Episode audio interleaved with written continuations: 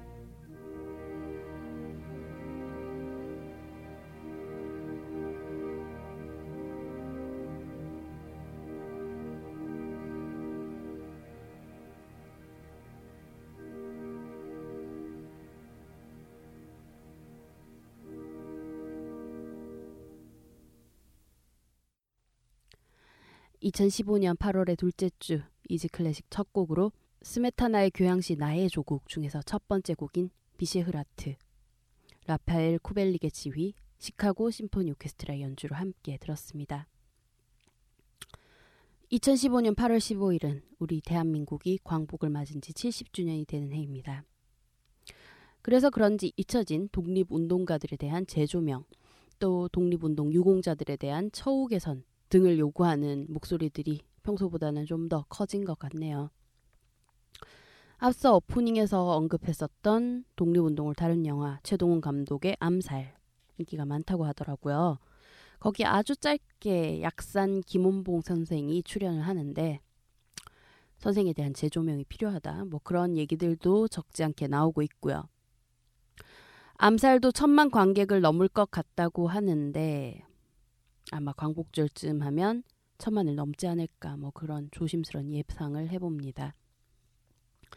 영화 암살을 보신 분들은 잘 아시겠지만 거사를 위해서 길을 떠나기 전에 의사들이 모여서 사진을 찍는 장면이 나와요. 단순히 그 사진이 그냥 사진이 아니라 일종의 영정 사진을 찍는 것과 같은 의미라고 해야 한다고 들었어요. 이거를 하고 살아서 돌아오면 다행이지만 그렇지 못할 경우 체포되어서 사형된다거나 혹은 빠져나오지 못해 자결한다거나 하는 경우를 생각해서 찍는 것이었죠. 오프닝에서 언급됐던 의사들 음, 겨우 제 나이 또래가 많으시더라고요. 뭐 30대 초반 혹은 중반 또 20대 초중 후반 어, 저보다 어린 분들도 계시죠. 나와 내 가족들 그리고 내가 사랑하는 사람들이 핍박받지 않고 행복하게 살아가기를 바라며 그 꽃다운 나이 채 피어보지도 못한 그 젊음들이 자기를 희생했다는 생각 음, 그리고 그 길을 떠나는 마음이 어땠을까 하는 생각에 미치니까 가슴이 먹먹해집니다. 저도 영화 보면서 많이 울었거든요. 어쨌든 그런 우리 조상님들의 희생이 헛되지 않아서 이렇게 후손이 우리들이 그때보다 나은 삶을 살고 있음에 감사하면서 그런 한 주 보내야겠다 뭐 그런 생각 들었습니다.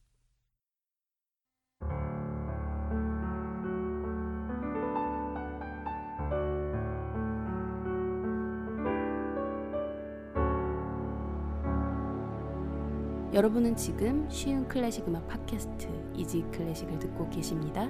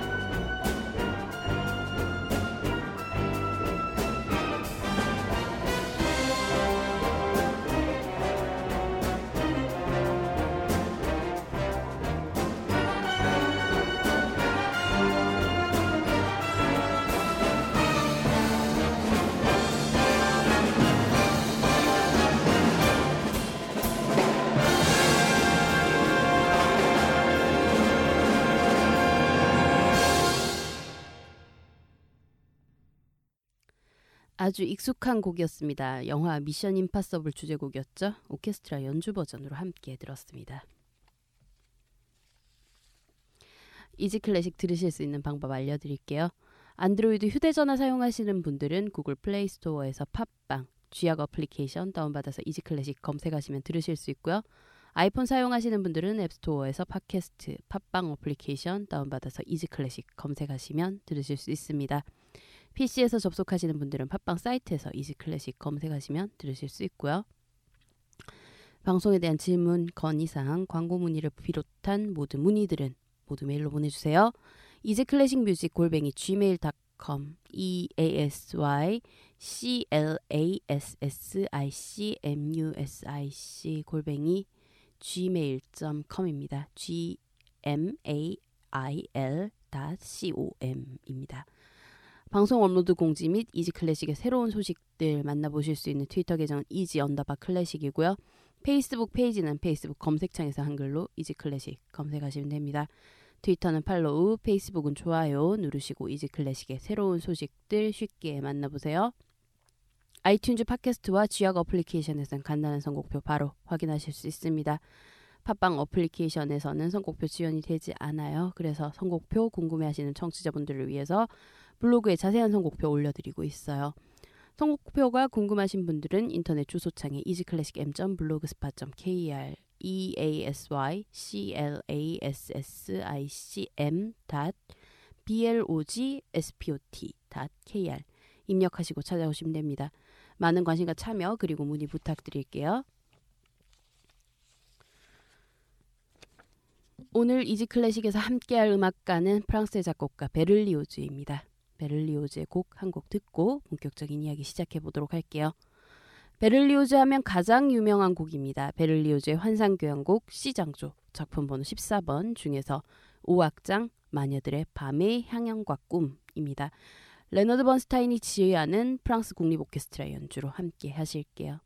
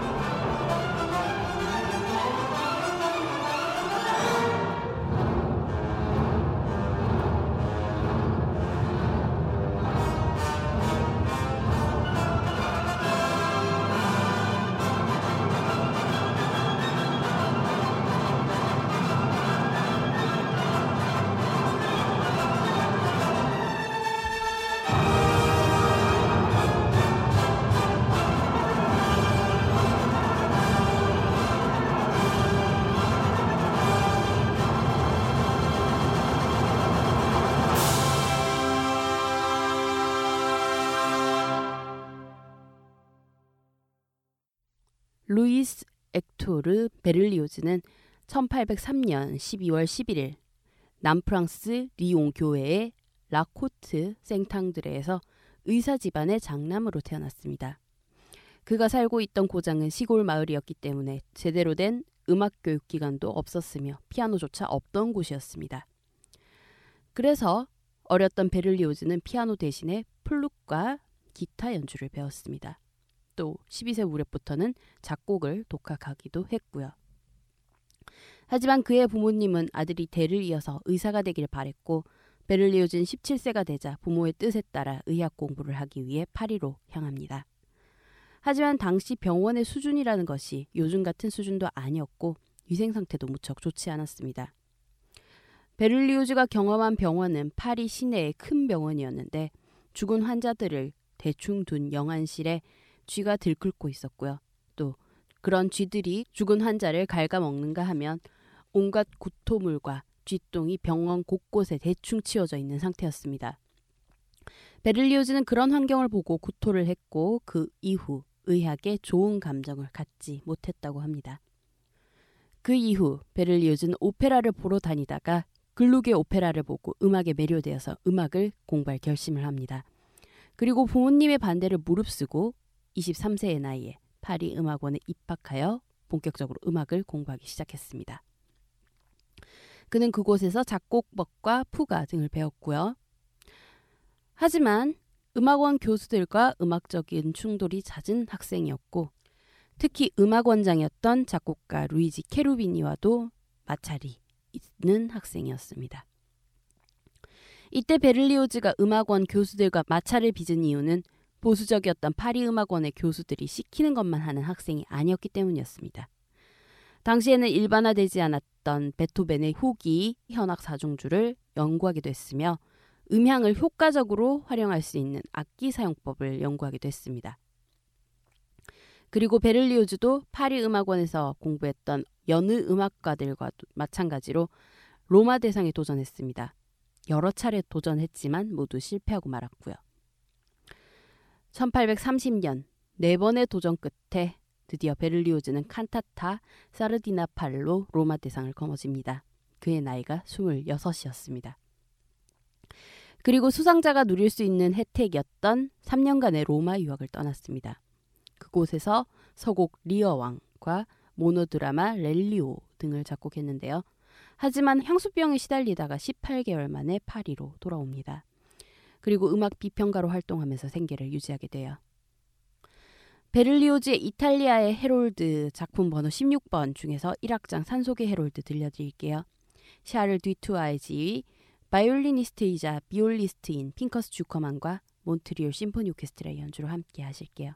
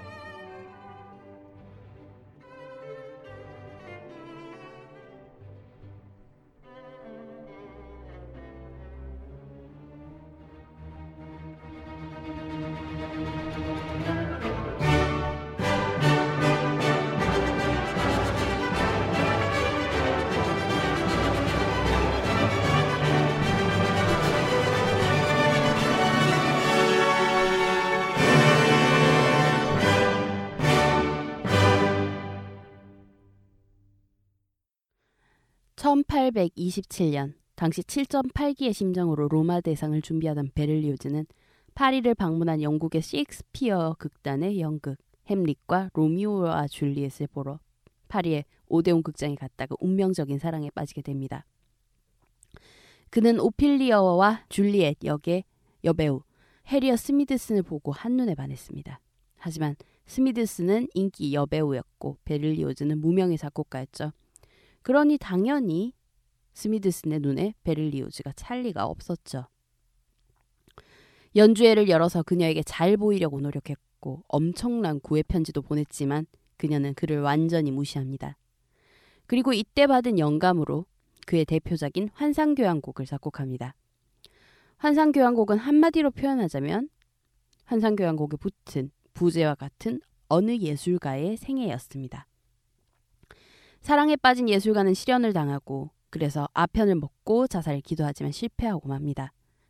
자살에 실패한 대신 환각 상태에 빠지게 된 상태에서 그 예술가는 사랑하는 여인을 계속 떠올리게 되고 마지막에 그 여인은 사악한 마녀가 돼서 무덤 주위를 맴돌며 춤을 추고 있다. 뭐 그런 내용입니다.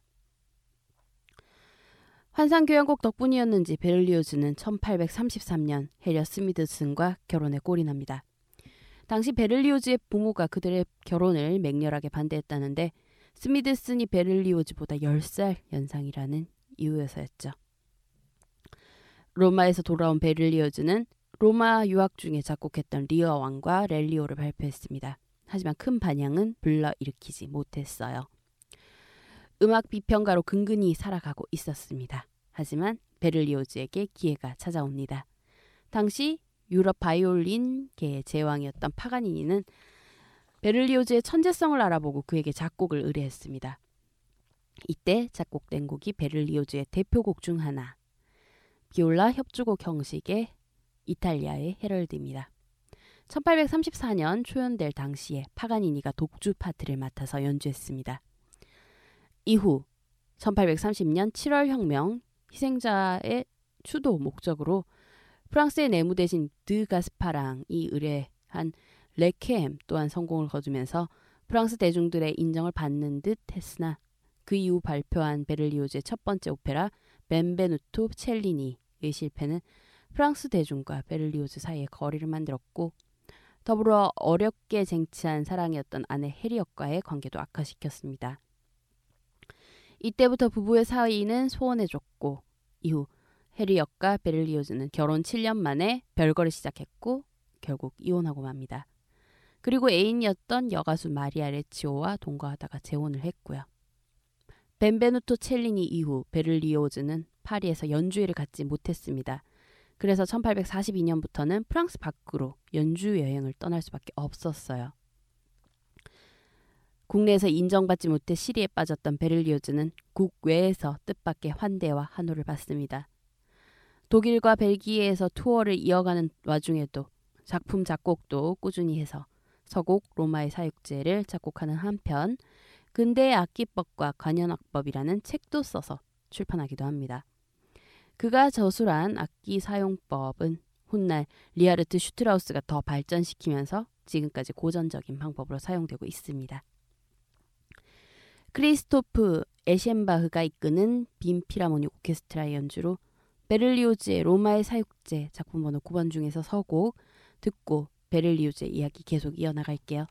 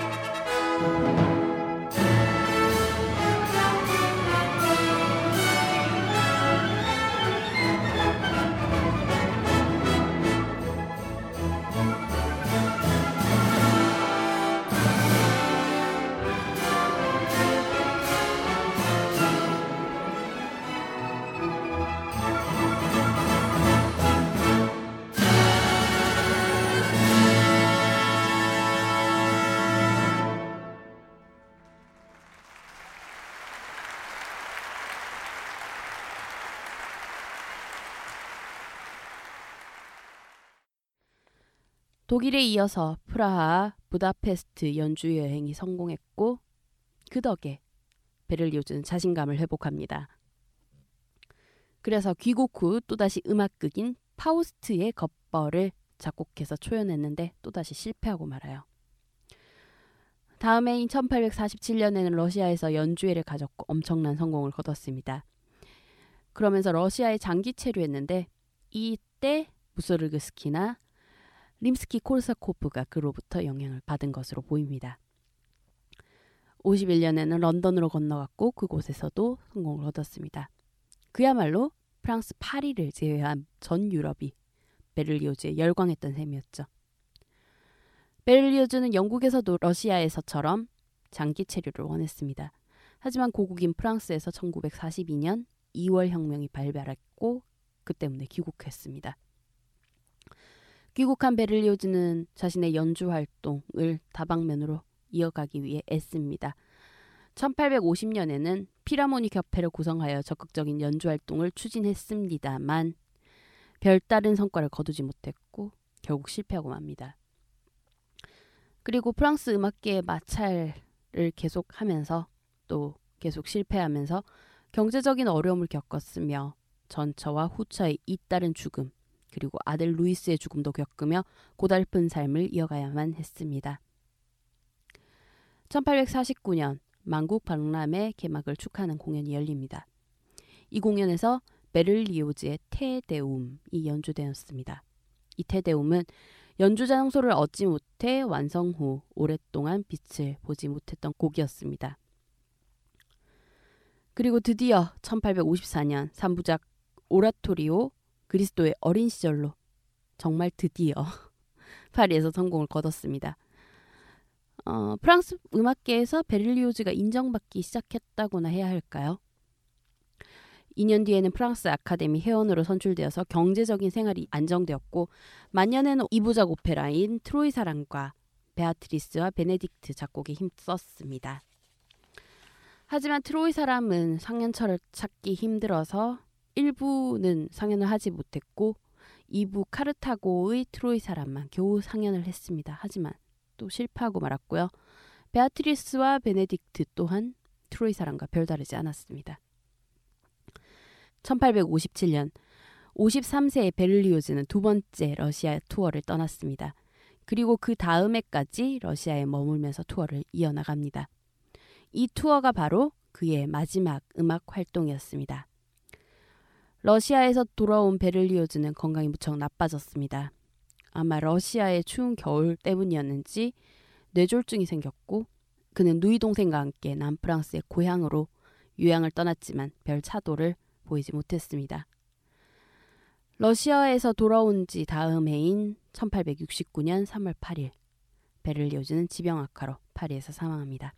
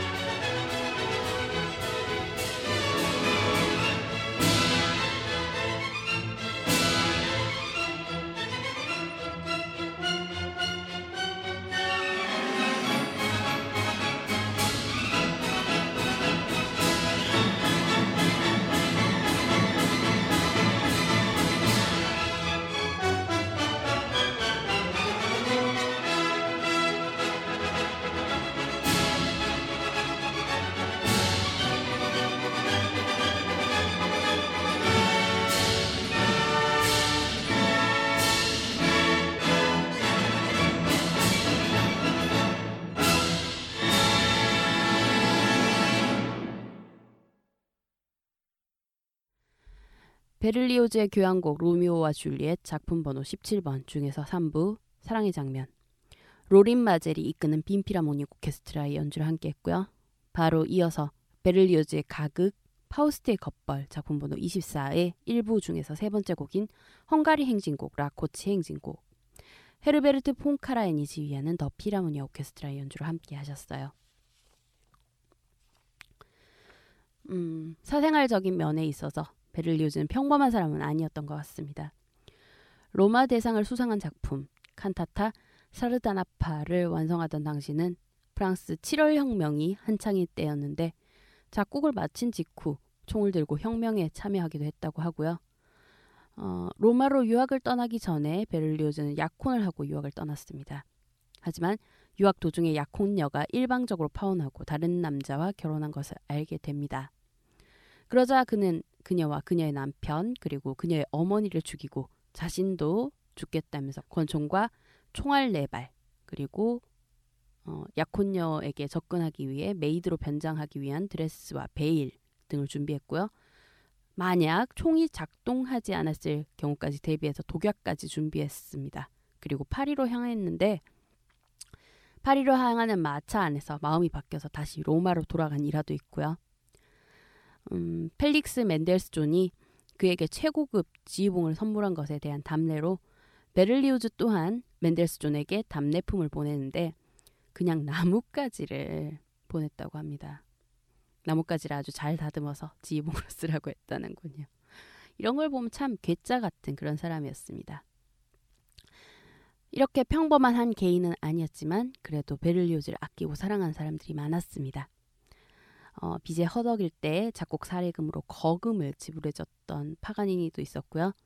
그의 첫 번째 결혼식 때 참관인이 되어줬던 친구 프란츠 리스트도 있었고요. 로베르트 슈만, 자코모 마이어베어, 프레데릭 쇼팽, 페르디난트 힐러, 또 문학가인 빅토르 위고와 알렉산드르 뒤마 1세 등과도 교류했습니다. 음악가로서의 베를리오즈의 삶을 돌아보면 베를리오즈는 형식과 인습에 맞서서 새로움을 창조하는 음악가였습니다. 교향곡을 많이 썼음에도 불구하고 일반적으로 4악장 형식의 관현악곡이 아닌 5악장 형식 환상교향곡 그리고 또 3악장 형식 장송과 승리의 대교향곡 악장 형식으로 나누지 않고 연극처럼 막과 장으로 나눈 로미오와 줄리엣과 같이 어, 형식을 깨고 형식에 얽매이지 않는 그런 작곡가였고요. 형식을 파괴하는 그런 작곡가였습니다.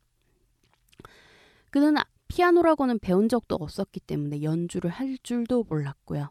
악기라고는 기타, 플룻을 조금 연주하는 수준임에도 불구하고 오케스트라의 그 다양한 악기들, 온갖 악기들을 자유자재로 활용하여 화려한 오케스트레이션을 만들어내는 그런 작곡가였습니다.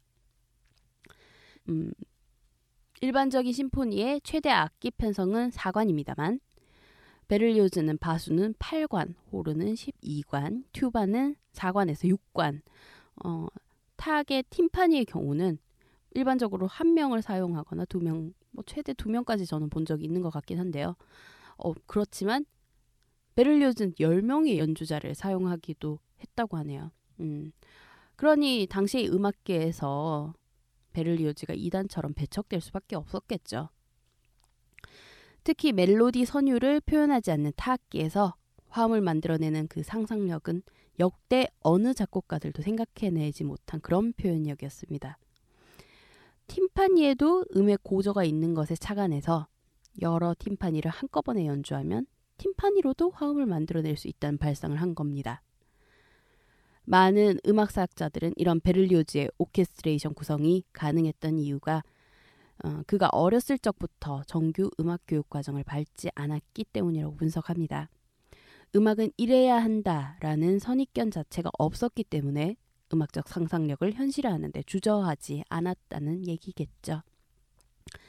하지만 이런 베를리오즈의 독특한 행보는 그가 살아있는 내내 그를 경제적으로 공공하게 만드는 한편 프랑스를 제외한 나머지 유럽 국가들에서 환호를 받을 수 있었던 이유였습니다.